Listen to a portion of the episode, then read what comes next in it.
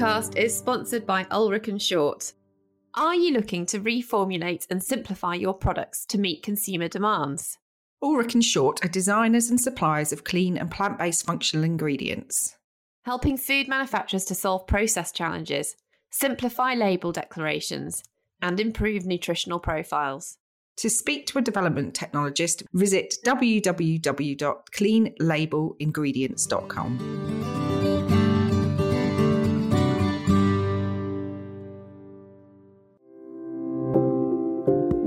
to the O for Food's Sake podcast, where we unwrap the joys and struggles of working in the food industry so you can thrive in what you do best while sustaining a rewarding and fulfilling career or business.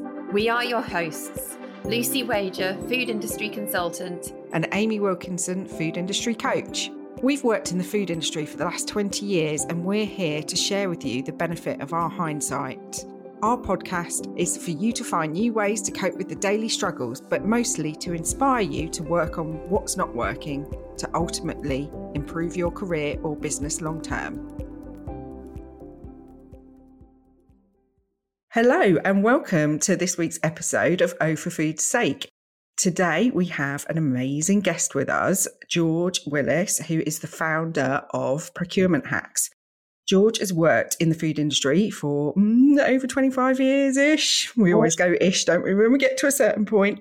Worked across a broad spectrum of roles and now has a um, procurement consulting business.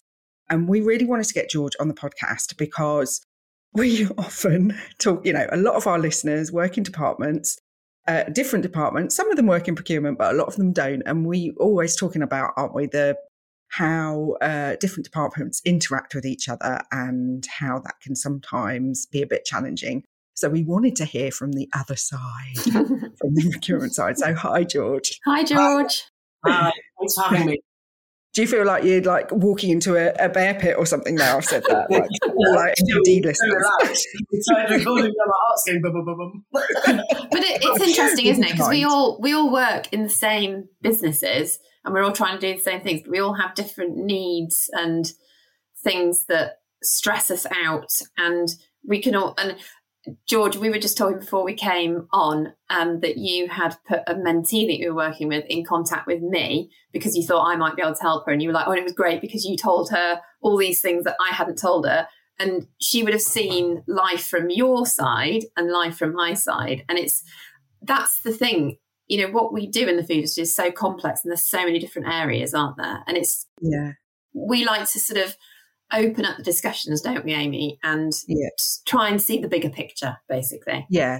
And i think it's important that everybody understands those different functions mm. and stuff. So anyway enough about us. We want to hear about yeah. you and you know we I know you're a listener, so you know we're going to ask you for your full CV and career history. But it would be really good just to hear about where you where you started out and how you ended up where you are. Okay, uh, well here we go. I uh, was a, a, a, graduate trainee with G's after coming out of Harper Adams, and um, G's were one of the founding members of MDS. Uh, so I did all my training alongside the MDS team um, who were in my cohort, um, but that was a few years ago now. um, and spent three years at G's working in production, in ops, in procurement, selling on the west, uh, uh sorry, on the wholesale market, and um, and uh, those skills that I learned there, I still use every single day in my career. Mm-hmm. Um, and I think that you can't put a high enough value on on learning those uh, those skills quite early on in your career. Uh, after finishing with G's, I moved on to a company called Das International, who were importing iceberg uh, lettuce predominantly from a company called Avimar. They still exist, the Das. Mm-hmm. Um, and uh, had a great, a great time setting up that business with, with Ian Dennis, the MD there. Um, he was obviously the, the leading force. Um, but I cut my teeth in account management there. Yeah, I was going to say that's quite, you know, if you're only a few years into your career, working in a startup is quite a big thing, you know, a, a, another steep learning curve, I'm sure. Yeah, absolutely, absolutely. From from creating logos and uh, and just trying to understand how how the whole business was going to work. Um, yeah. And uh, we put in the profit system and and all sorts of things which don't generally come under um, some of those well those roles that you're doing as when you're more junior in your career. Mm-hmm. Uh, it just had to be so broad because there were so few of us in the business. So mm. it was a mm. fantastic experience and a great team. Um, and uh, and then headed off to go and get married and have children. And went, oh, why aren't I working again? So uh, um, I spoke to a friend of mine who said, oh, I'm working at EFP. Um, I said, well, look, I don't want anything with a mobile. I don't want to be talking Spanish lorry drivers into depots when they're running late. Um, so I almost started my career again um, as a as a QC, working part time around nursery hours and so on. Um, so that was about uh, sort of having the balance that you needed. Like you want you wanted to be working, but yeah. you didn't want that well, I always talk about that mobile phone ring, that, that Nokia ring I still hear when at night time yeah. sometimes thinking the factory's calling me or like you say, yeah. a lorry driver. Yeah, Spanish lorry drivers in the middle of the night. yeah. so um, yeah, I didn't want any of that, and obviously I have a very young family. And uh, but what I found actually, what I ended up doing was earning less money than I was paying to the nursery, in fact. Mm. But what that did allow me to do was, and I was really fortunate, my husband was massively supportive and, and um, it allowed me to keep my foot in with my career. Yeah. Um, and actually, I'm really grateful for that. And even when I stopped working for my second child, I had three months off. Um, and uh, I remember joking with somebody um, saying it's easier to come to work than stay at home and look at yeah. yeah. Well, we always say that, don't we? I'm on my first day back from the um, Christmas holiday, so yeah, I'm I'm, I'm feeling that. so, um, but you know, that was that was my choice, and I and I was really pleased to do that. And what I found actually was I was still hungry for my career because that's who I am inherently. Yeah, yeah. Um, and uh, and found myself in then assigned to the NPD team, doing some process work. Um, this was uh, around prep veg and fruit uh, with the mm-hmm. FP, and uh, and then um, found sort of found myself in procurement because they needed somebody who didn't mind talking to people who could buy some stuff. Yeah, and I think like many of us, um, there aren't degrees in procurement you don't mm. even really think of it as a as a possible career. So we tend mm. to, mm. to and uh, and and then that was in produce, ingredients, packaging. Really was was my core basis there.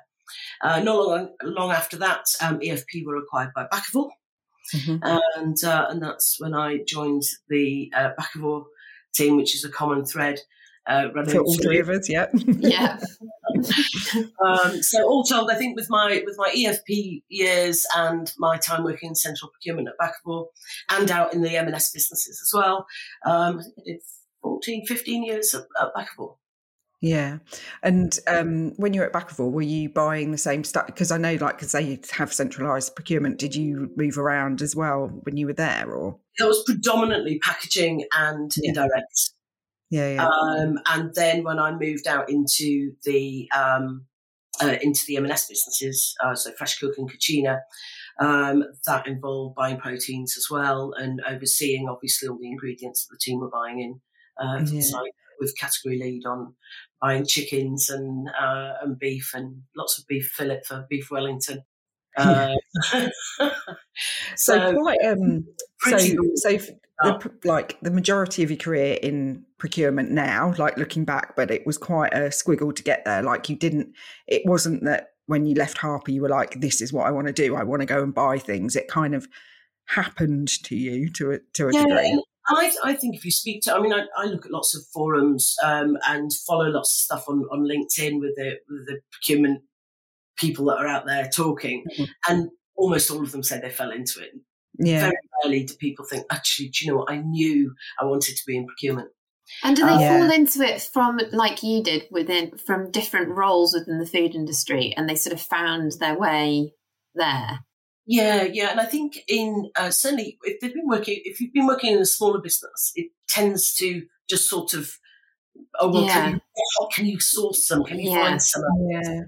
Um, and um, and I think that that happens quite easily. And then in bigger businesses, I, if you just happen to be standing in the right or the wrong place at the wrong time. I think you'd say right now. I think you're quite passionate about procurement now, aren't you? About procurement, fantastically, um, and it's been so enlightening, and it's an I, I, could not recommend the career more for, for anybody. So what, um, what is it that you really love about it? What What is it that has stood out for you compared to the other roles that you've done? When you're working with the supply base, suppliers open the doors to their businesses and you get to learn about it's almost I say every day. It's not every day, but um, very often it's almost like going on. How do they make that? You know, you you, yeah. you go you go into the factories. You really understand um, what is what goes into making the, the products that you that arrive. So uh, from um, let's say from an NPD team, team position, they'll say, "Well, I need a label," um, but I understand um, how that's made in the paper mill. I understand mm. um, all the materials that go into making mm. it, the printing process, the coating process, the mm. uh, the wastage on the line, the equipment that's used in the printers. Yeah. Uh, you know how they manage the artwork process through that, um, and and actually it allows you to become an expert in the business in so yeah. many areas. So that's yeah. We were talking about that, weren't we? Um, when we were chatting yesterday, we were talking about how um, it's really great as well. And it used to happen at back Bakkavor a lot. So I, I, I, assume it happens in other businesses that you get to then go and see the end customer as well and be the not the end customer, not the consumer, like as in the retail customer, and and be that expert in the room, which is so useful for the other people that aren't the experts at all. Yeah, and I think it also engenders trust with the customer as well when they can speak to somebody in procurement who um, obviously understands that supply chain and, and, and, knows what those key cost drivers are um, and, and, and can look at what we can do to improve something and speak to an extent on behalf of the supply base mm. um, and uh, and then have to go and make that happen. Yeah, yeah. And yeah. It's, it's, uh, you know, businesses open their doors; they're so welcoming, and actually, what they want to do is share all the wonderful work that they're doing. Um, yeah. And it's a real, it's a real privilege to go into the supply base um, and yeah. understand that. Um, it's, yeah. it's really for me. So, so, one of the things that I'm we want to one of the things we wanted to talk to you about were the challenges that you have. So, I guess from the uh, from our listeners' perspective, they may work in procurement and be sitting here going, "Yes, George. Yes, George. I'm totally with you." Um, but I know from working with NPD teams and stuff like that, it can it can it can often feel like procurement are pulling in different directions for you know, and and. Uh, this, I know I'm very broad brushing here and like totally just saying, you know, you, you just have to uh, cost savings. That's not necessarily true at all. I know that because you're a sustainable procurement professional. Um, but it would be good to hear from the other side the, the challenges that you find um, as a procurement person working with different departments, working with NPD, working with commercial. You know, um, we've done the good stuff. Tell us about the tough stuff. yeah, well, you know, I think we we all talk a lot generically about stakeholder management, mm-hmm. um, and it covers so much. Um, and I think in in my experience of, of making that work well, and NPD teams, particularly in large food businesses, um, are an integral. Um, I wouldn't uh, beyond stakeholder. I think team members uh, with the procurement team, um, but I think some, some of those key frustrations can be when you're asked for very specific things in very small quantities um, with no real knowledge. It might be an idea that a developer at the retailers come up with because they were on holiday somewhere and came across a specific ingredient, um, which I know no more as a buyer or um, procurement manager uh, about than the NPD manager does. Yeah. so that can be quite frustrating um, in terms of well, where do we find that and how how do we manage it? So it becomes a big voyage of discovery. We go through mm-hmm. trials. It's hard work, and yeah. You've had to buy 500 kilos of it, which is three years stock, and um, then it doesn't launch or it delists after four weeks. I was going to say, and then it's uh, it stays on stock value and it's procurement's fault. yeah, I remember a friend of mine years ago, like years ago, before halloumi was a thing, and obviously now it is a thing. Um, and uh, they bought like a ton of halloumi, and it all sat in it. And every week in the management meeting, it's like on the write-off list. It's that. Oh yeah. I, she I must feel vindicated now, though. a bit out of date now. Uh, yeah, but she was ahead of the curve. so that's one of the big frustrations is it and i can see that because as developers we often want to be like ahead of the curve and and want to do something really completely different but yeah. there's part of you that's just thinking this is never going to go anywhere and i'm going to you have to put a disproportionate amount of work into sourcing it and finding it. Yeah, and this is this is a this is a big thing about the the you know we talk about the bigger picture because I was one of those developers because uh, I'm just thinking about when I was at Bakkavor and we talk about these things and we speak to procurement and I felt like they were like stonewalling me because they mm-hmm. they didn't want to do these like little things.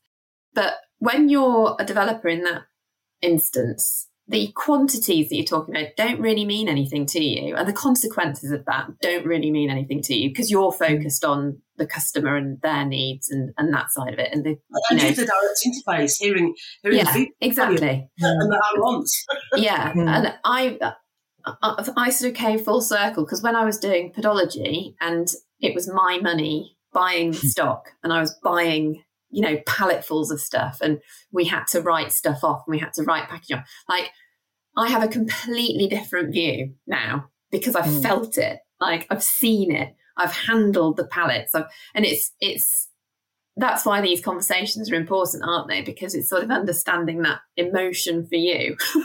mm. Yeah, and, and it's the the accountability. And at, at the end of the day, I think you know one thing procurement people love to do is make an impact on the business, and that's and that's often an impact on the bottom line.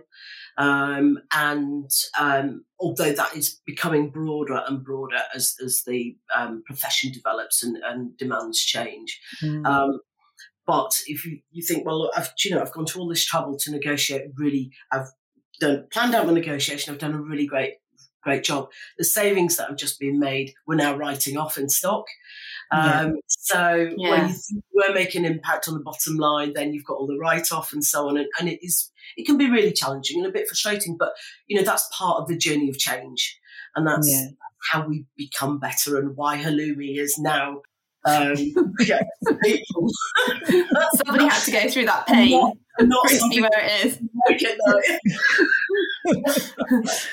but yeah, so so there's those frustrations I guess the profession has changed a lot as well because did it have, I guess it, oh, well, I, uh, at the moment, there is so much going on, isn't there? It must be quite a difficult department to work in at the moment. You know, there's yeah. so many supply chain issues, there's cost um, issues, but then with layering on top of that sustainability, carbon footprinting, you know, all of that sort of stuff is it just have you seen it get more challenging it's, it's far more complex um, mm.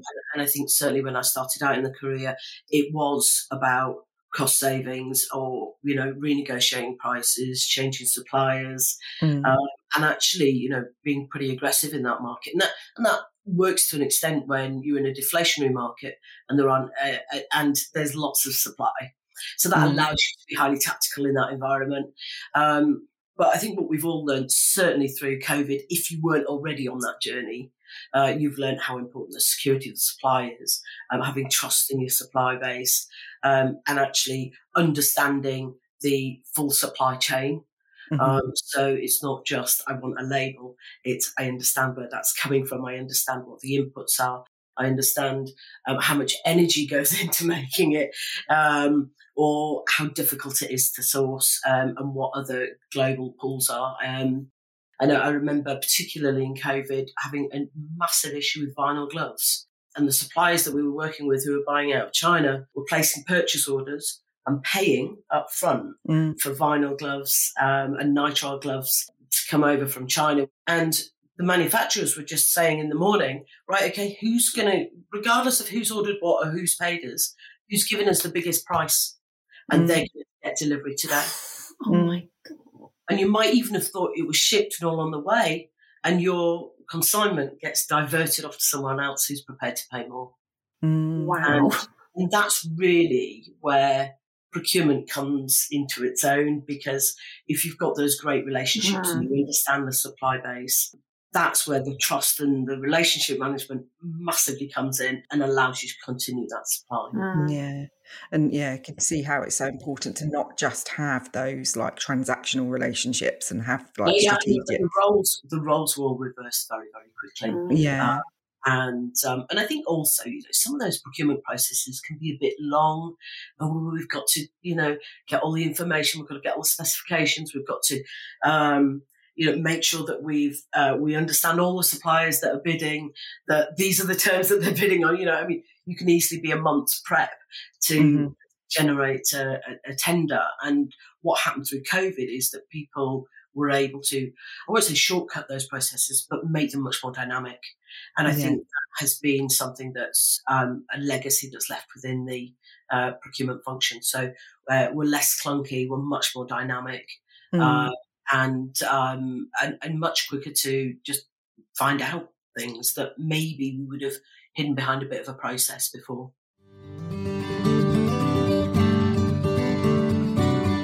This podcast is sponsored by Ulrick and Short. Are you looking to reformulate and simplify your products to meet consumer demands? Ulrick and Short are designers and suppliers of clean and plant based functional ingredients. Helping food manufacturers to solve process challenges, simplify label declarations, and improve nutritional profiles. To speak to a development technologist, visit www.cleanlabelingredients.com.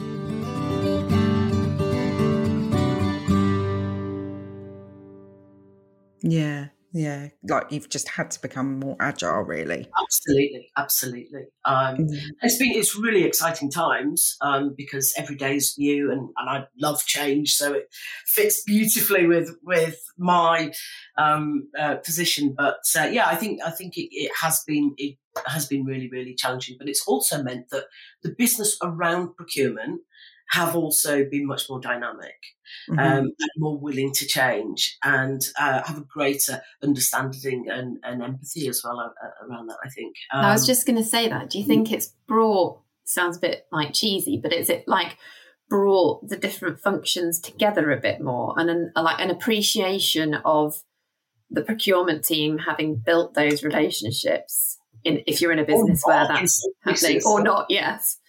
Um, mm-hmm because it really highlights it really highlights it, doesn't it? I suppose it's been a it's been a period of of the industry's life where it's really brought into the spotlight the procurement side of things because there have been so many challenges. Yeah, mm. yeah, I, I, totally agree. And I think teams are a lot closer, and actually, the broader business have a much greater understanding. Yeah. Um, and I, I guess um, one of the things that I see in the teams that I work with is it's an it's a really interesting one, but it's the frustration that that NPD teams particularly are having, where they're, they're constantly having to do, uh, before they've even started their day job of coming up with new products and whatever. Most of their time at the moment is spent on substituting ingredients or cost mitigation or stuff like that. Um, and I think it's a bit of a um, it's demoralising, I guess. Yeah, yeah, and actually, in in an ideal world, you'd have a whole separate department that was worrying mm. about that stuff and not the creative people doing that. But teams have been cut so much that that that just doesn't exist. You know, way back 20 years ago when we were working together, Lucy, there'd have been bunts in the team to do that stuff. Mm. Now there mm. just isn't. So I guess it, it from an NPD point of view, it's understanding what the need, why that that need is there, but also rather than butting heads with procurement, working together to get that stuff through as quickly as possible so that they can get on with the job that they want to be doing. Yeah, no, I, I think you're, absolutely right, um, and and I think that it, has changed some of that dynamic. Um, mm. But you know, ultimately, those those frustrations can still be there if you don't have that level of understanding and and, and empathy, really. Mm. Um, and uh, I know we were, we were just just sort of coming back to that sort of frustration piece. I know there was one um, thing that used to um, really frustrate me was um, when um, NPD teams would come in and say, um, oh, "What's this?" or uh, you know, oh, "What's the price for this?" And I would say, "Well, what did the supplier say when you rang them?" And sometimes I'd get a, well, I sent them an email a week ago. Mm-hmm. you know, we've got preferred supplier lists um, where, you know, we've done the due diligence. We know that they've got these products, you know, don't hide behind email. Get on the phone and speak mm. to people. It's a, it's a really good point. I'm laughing because we've talked about before, and I'm sure you've heard this, how the, the, some the types of personalities that are in NPD teams don't. And it's interesting that you said you were sort of brought into procurement because they needed someone that would, you know, didn't mind speaking to people and that kind of thing. That's obviously your personality. And Amy and I are, are like that as well. But I don't think we were probably always like that. And we I were used pro- to be terrified we were, of picking yeah, up the phone to a supplier. I was so guilty of that. I completely get your frustration. Mm. But I suppose so my response to that is for the procurement teams, try and understand why they're not doing it. They're not doing it to annoy you. They're not doing it to be difficult. They're doing it because they haven't probably had the right training and mm. coaching to be able to do it. And I think it's rec- business is recognizing that actually to help the teams have better relationships, there needs to be some coaching for, you know, I'm going to say young development people, but development people to be able to do those things. Is, yeah, it? it's how you feel about it. And you know what? It ties in quite well because me and Lucy are running a training course next week, and a lot, and that business came to me, and it was. Um, uh, they have trouble standing up for themselves. Um, they have trouble phoning suppliers. They have trouble, you know, basically needed to uh, have more gravitas and communication skills. So it is it is about um, training people in those yeah. skills, isn't it? And I think ultimately, though, when when they're calling suppliers, they're calling um, people who want to help. Yeah, mm. yeah. Mm-hmm. Actually, because they're they're calling the the sales and commercials teams who do want to sell the product. So yes. actually, it's it is a really easy phone call yeah. in real terms. Uh, and and I say phone call because and and I know that we have all become a little, well, I certainly use the phone a lot less than I used to since yeah. COVID. I use Teams a lot um, mm. and I communicate through short messaging. But um, I think that you still cannot be getting on the phone. Yeah, it's quicker, isn't it? It is quicker. It is quicker. And it feels like a chore, but it is quicker. Yeah, yeah and, and actually the, the email should be a follow up and a confirmation mm. of what you've said yeah. rather than the main point of contact right. because stuff gets misconstrued so easily. Yeah, I was just going to say that so many misunderstandings happen mm. because things haven't been like. Whereas if you pick up the phone, you can just clarify straight away, can't you? You can ask the right questions, you can listen. Yeah, you know, I mean, this is all stuff we're going to be teaching next yeah, week. It but, saves you, know, you time, doesn't it? And and it also, I always think it you you jump to the front of the queue because yeah. you've got them on the phone. yeah. What do you think about when um, a developer or a buyer phones from a retailer? You jump, you know, because they phoned. Yeah. If they send you an email, it might take you half a day to respond. But it's easy it's to get distracted, isn't it? From a yeah, you it can't is, hide yeah. from a phone call. yeah, you can try. Yeah, and, you can try. Once they pick up, you can't. Like, but if your inbox something like mine, you know, it's not uncommon to have two or three hundred emails in a day. Yeah. Yeah it's filtering through. Um, and, um, and, and even if you're just marking a few things as read because you've been CC'd on them, um, you know, it's still a, a, a, big old job, and you you don't always get to people immediately. And mm. I think love personal interaction, and, and yeah. and you can get the oh well, actually, what are you really after? I know you've asked mm. me for this thing, but what you what's your end? What's your desired mm. end result? And I think that if you have those conversations, what you've asked for maybe isn't what you really need. Mm, yeah. Mm. Do you know we had an episode with um, Debbie Winstanley, who's an agronomist, and it, it was basically that. Conf- you know, she said the same mm. thing: pick up the phone, talk to suppliers, and and help them to understand what you're going to use the raw materials for. Because mm. she used the example of potatoes, but you know, you might think I just want to ask for this potato, but actually they're the flipping experts, and they know what the the end use is going to be and they're like no no you don't need this potato you need that potato so it is it, yeah We've all got to yeah, put on our big girls' pants and pick up the blooming phone. no, I know. it sounds so simple, but you know, I, I know um, I, have been there as well, and I remember, you know, I said that earlier when I was, um, I used to sell on the wholesale market, so I used to go into the office very early, and I, everything was done. That's how old I am. But I had a big sheet of paper with all the names of the wholesale market stalls that we dealt with and the telephone numbers.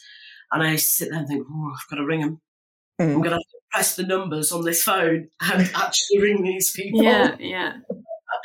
um, and you know, my first week was pretty tough doing that.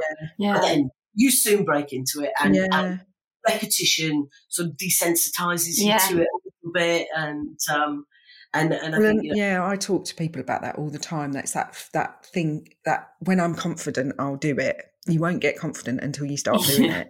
And actually, you've just got to you just have to push through sometimes yeah. and do the do the tough stuff, and then it becomes really easy after a while. It feels great once you've achieved that, doesn't yeah. it? yeah, exactly. So frustration number one is uh, was all about um, don't ask for really bespoke um, ingredients from an island. No, I'm not saying don't ask for them. I'm not saying don't ask for them because that's that's not fair. I'm yeah. just saying it can be frustrating and having an understanding yeah. of why.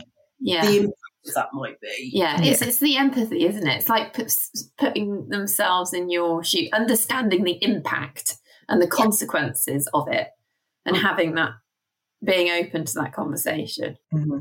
Or even, I found these places already, um, and I was spoken to these people, and I think they might be able to mm. um, help or here's some because actually, I think sometimes that knowledge is known. Mm. Um, human people can be a bit scary as well.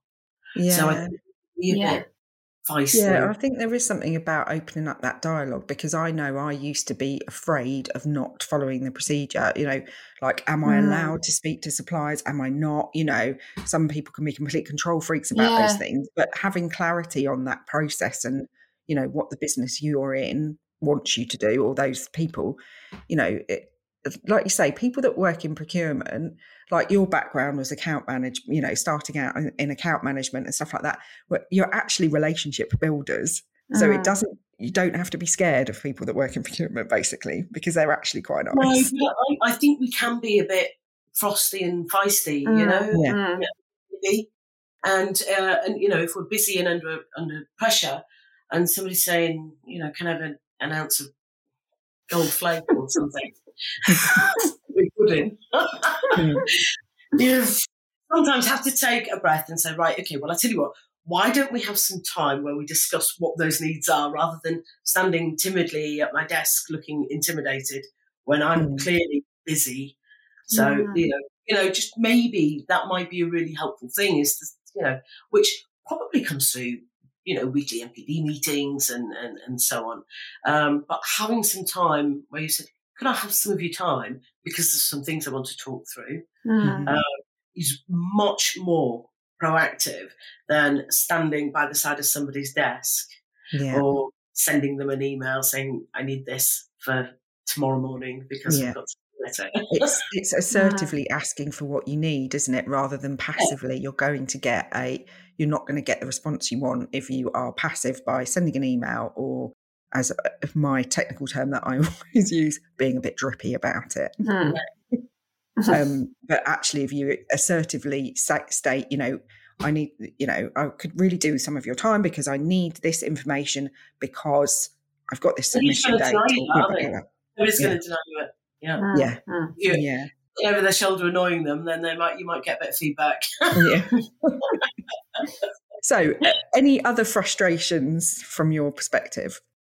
No, I, th- I think the, the only other piece is feedback. So we've all put all this hard work in. We've we've found the miraculous ingredient, and we've got the samples in. The trials have been run, uh, and then when do we get the feedback to say, actually, do you know what that worked? It didn't. Could we do this? Could we do that? Uh, you know, we need a slightly different cut, or whatever that might be. Or actually, do you know what? The developers hated it or it tasted awful or whatever. Um, mm-hmm. But it's not going to progress. And um, thanks for your time. Yeah. You know, I, I, think that those those things are really easy to give. yeah. Um, but don't always follow through because um, you know NPD teams might be on to the next project quite easily. Yeah. But getting that feedback, so it just says I think you're valued. Yeah, um, yeah, and making people around you feel valued means that actually they'll come back and help you next time. Yeah, yeah, and I do think it is. It's that empathy, and and actually, if you as a developer or whatever department you work in, if you think about how you want to feel, so if a developer in a manufacturer will know what it feels like to not get any feedback from the retailer, for instance, and how frustrating it is, and or the feedback's not good enough. It's the same thing. It's just like it's basically treat others like you'd want to be treated yourself, isn't it? Yeah, exactly, exactly. But you know, I think all of everything that we've spoken about really boils down to communication. Yeah, all boils down to communication mm-hmm. and uh, whether that's on the telephone, in person, in a meeting, by email, however you choose to do that, um, keep the dialogue open. Uh, and I think it, it, it really makes, um, you know, a, a wealth of, of, difference. And actually, then people end up building that confidence. And, yeah. and if, if the procurement teams have got confidence in the NPD teams, they'll say, oh, just ring them and ask them. You want to speak yeah. to so here's his number or here's his email address, whatever that might be.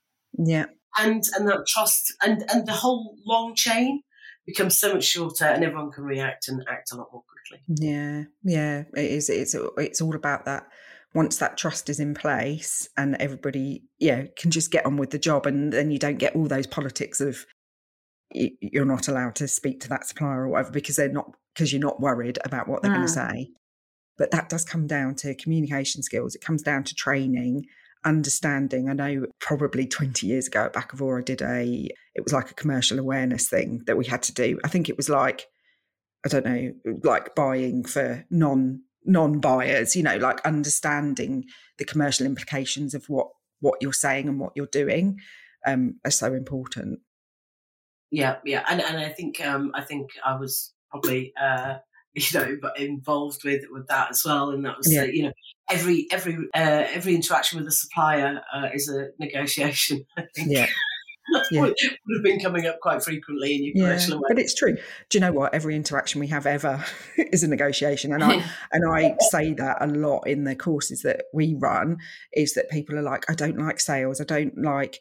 I don't like negotiating. Oh, we are all salespeople. We are all constantly negotiating. We negotiate from the age of zero when we're mm-hmm. crying, mm. wanting to be fed. You know, it is innate in all of us. It's you know, it, it, the whole whole of life is one big negotiation, isn't it? Unfortunately, so. so, so your top tips really then are all about communication for. Absolutely you know those, those skills develop as you, as you go through your career um, yeah. and that's why it becomes easier and and you become more confident at it but you know they and they are skills that you do have to develop and hone yeah yeah, yeah. You develop that over time now that segues quite nicely into what your latest project is which is how, helping with upskilling and stuff like that so tell us about this so I'm, I'm, I do not know if I came across, but I'm quite passionate about making sure that people know stuff because I, yeah. I know it as well. And um, and I, after setting up uh, my consultancy a couple of years ago, um, I thought, how do I, what you know, what have I got to give the world of procurement that isn't just me doing interim jobs and going to be a buyer of a thing in a mm-hmm. business for a short term uh, on a day rate, which is you know what I do as well. Yeah. and, and, how can I give something back? And uh, you know I've been doing this for 20, 25 years. How can I, rather than just sort of carrying on for another 15 years and retiring and taking that with me, how do I leave a legacy uh, for for people around to continue learning? Um, and so I thought, well, all those things I was talking to you about, about being able to, if you like, see inside factories and learn about the materials that we're buying. How do I bring that together to um, make it accessible for procurement NPD teams, even uh, people who aren't necessarily involved in those direct uh, supplier interfaces uh, officially, so maybe site services people, um, or I don't know, somebody who's ordering stationery even. Mm-hmm. Uh, you know, how do I learn about those industries um, so that I can make the right buying choices? Um, so um, I am working on a learning platform uh, which will launch quarter one, um, where we have um, industry experts talking about a subject area, a market, um, and um, the basically everything you might need to know. So let's say it's cardboard boxes.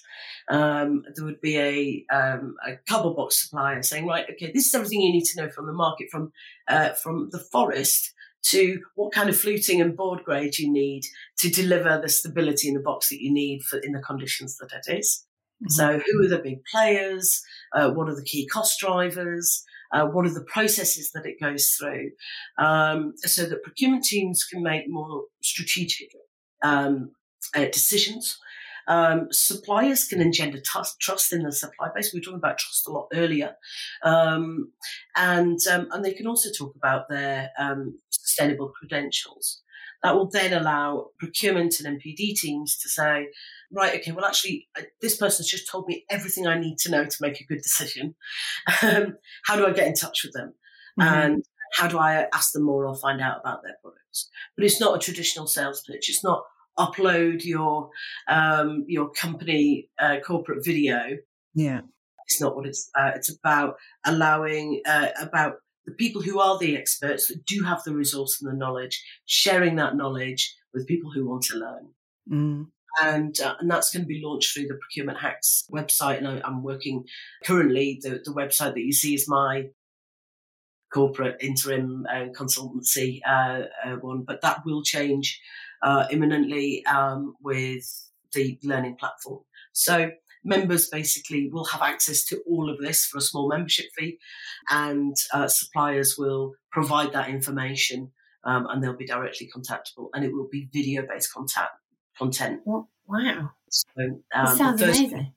The first piece of video content done myself, which has been really, really scary and exciting as well. Um, platform works. So um, that'll be going out as a, as a test bed very soon. And so it's it's going to be across everything, is it? So packaging, well, ingredients. I'm starting with packaging and indirects. Okay.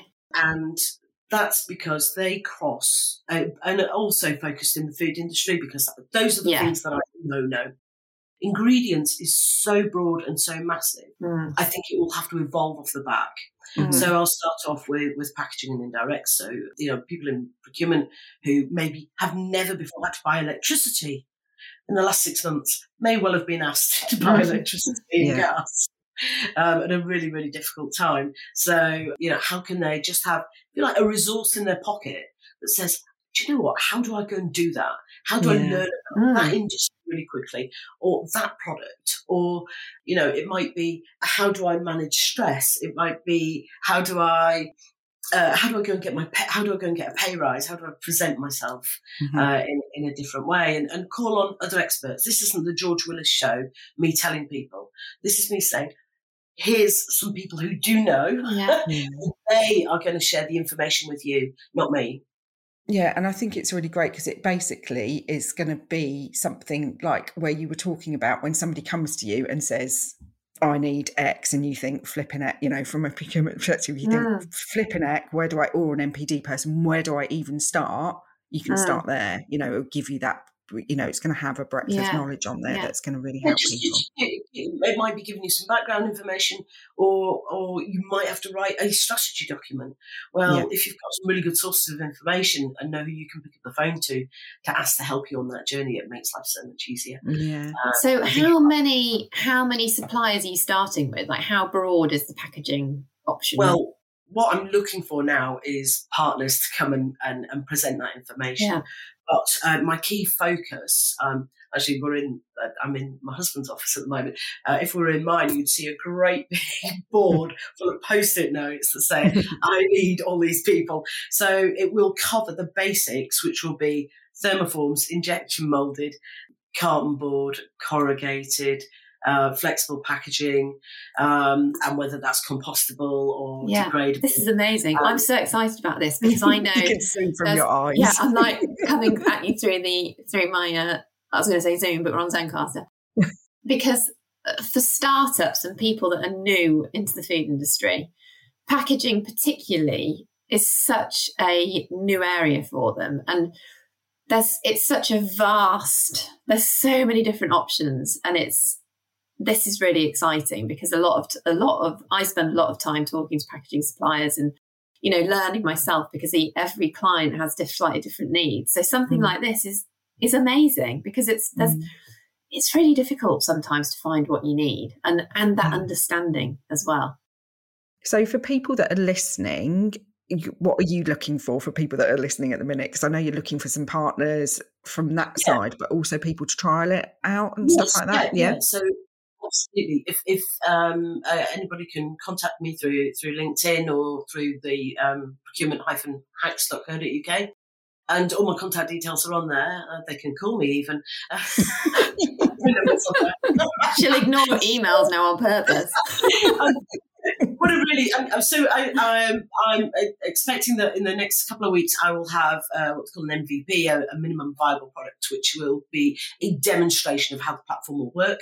But what I really need is feedback from users and uh, from content providers to say, actually, do you know what this works or that bit was really clunky and I didn't like, uh, you know, it turned me off a bit. And, and so because feedback is so important.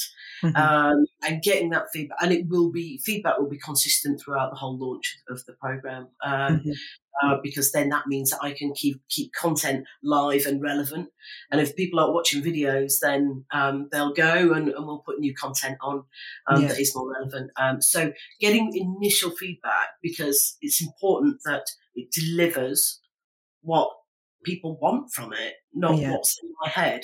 Yeah. Um, so I, I, feel like I've got a pretty good idea of it, but getting some great feedback will mean that I can develop it and, and hone it um, to to really be helpful for people. Okay. So people um, that work in the packaging supply base, but also people that work in the food industry, particularly procurement yeah. people, NPD people, anybody that wants to get is has listened to this and thought this sounds really interesting and would like to be part of the feedback process, they can get in touch with you. Get in touch, um, and I, I, really value feedback, and I'll, uh, I'll get them involved in, in the program of, of, feedback on that. Yeah, yeah, fantastic. Fantastic. Yeah, it sounds really exciting. And you know what? It's been so great to speak to you today. And it's great to hear that other perspective and realize that we're all just human. Um, and just because you work in procurement, not, not some scary being. I knew that um, no, but I think our listeners will have found it really useful. And, you know, I think the key message is communicate, isn't it? And pick up the blooming phone. Yeah. well, it's been an absolute joy speaking to you both. I've really, really enjoyed oh, it. Thank you very much, George. Thank really you. appreciate it. Thanks, everyone. And we will see you next time. See you next time. Thank you for joining us today, and we hope that this has been useful to you. As ever, we would love it if you could rate and review the podcast on your podcast app. It really does help us reach and support more foodies out there. We'd also love it if you'd come and join us in the Facebook group, the O for Food's Sake community. And if you want to get in touch with us personally, Lucy is available for consultancy advice and training and can be found on LinkedIn as Lucy Wager. And if you want to reach out to Amy for any one to one coaching, group facilitation, or training, then contact her on LinkedIn at Amy Wilkinson Coach. Thanks for listening and see you next time. See you next time. This podcast is sponsored by Ulrick and Short. Are you looking to reformulate and simplify your products to meet consumer demands? Ulrick and Short are designers and suppliers of clean and plant based functional ingredients, helping food manufacturers to solve process challenges simplify label declarations, and improve nutritional profiles. To speak to a development technologist, visit www.cleanlabelingredients.com.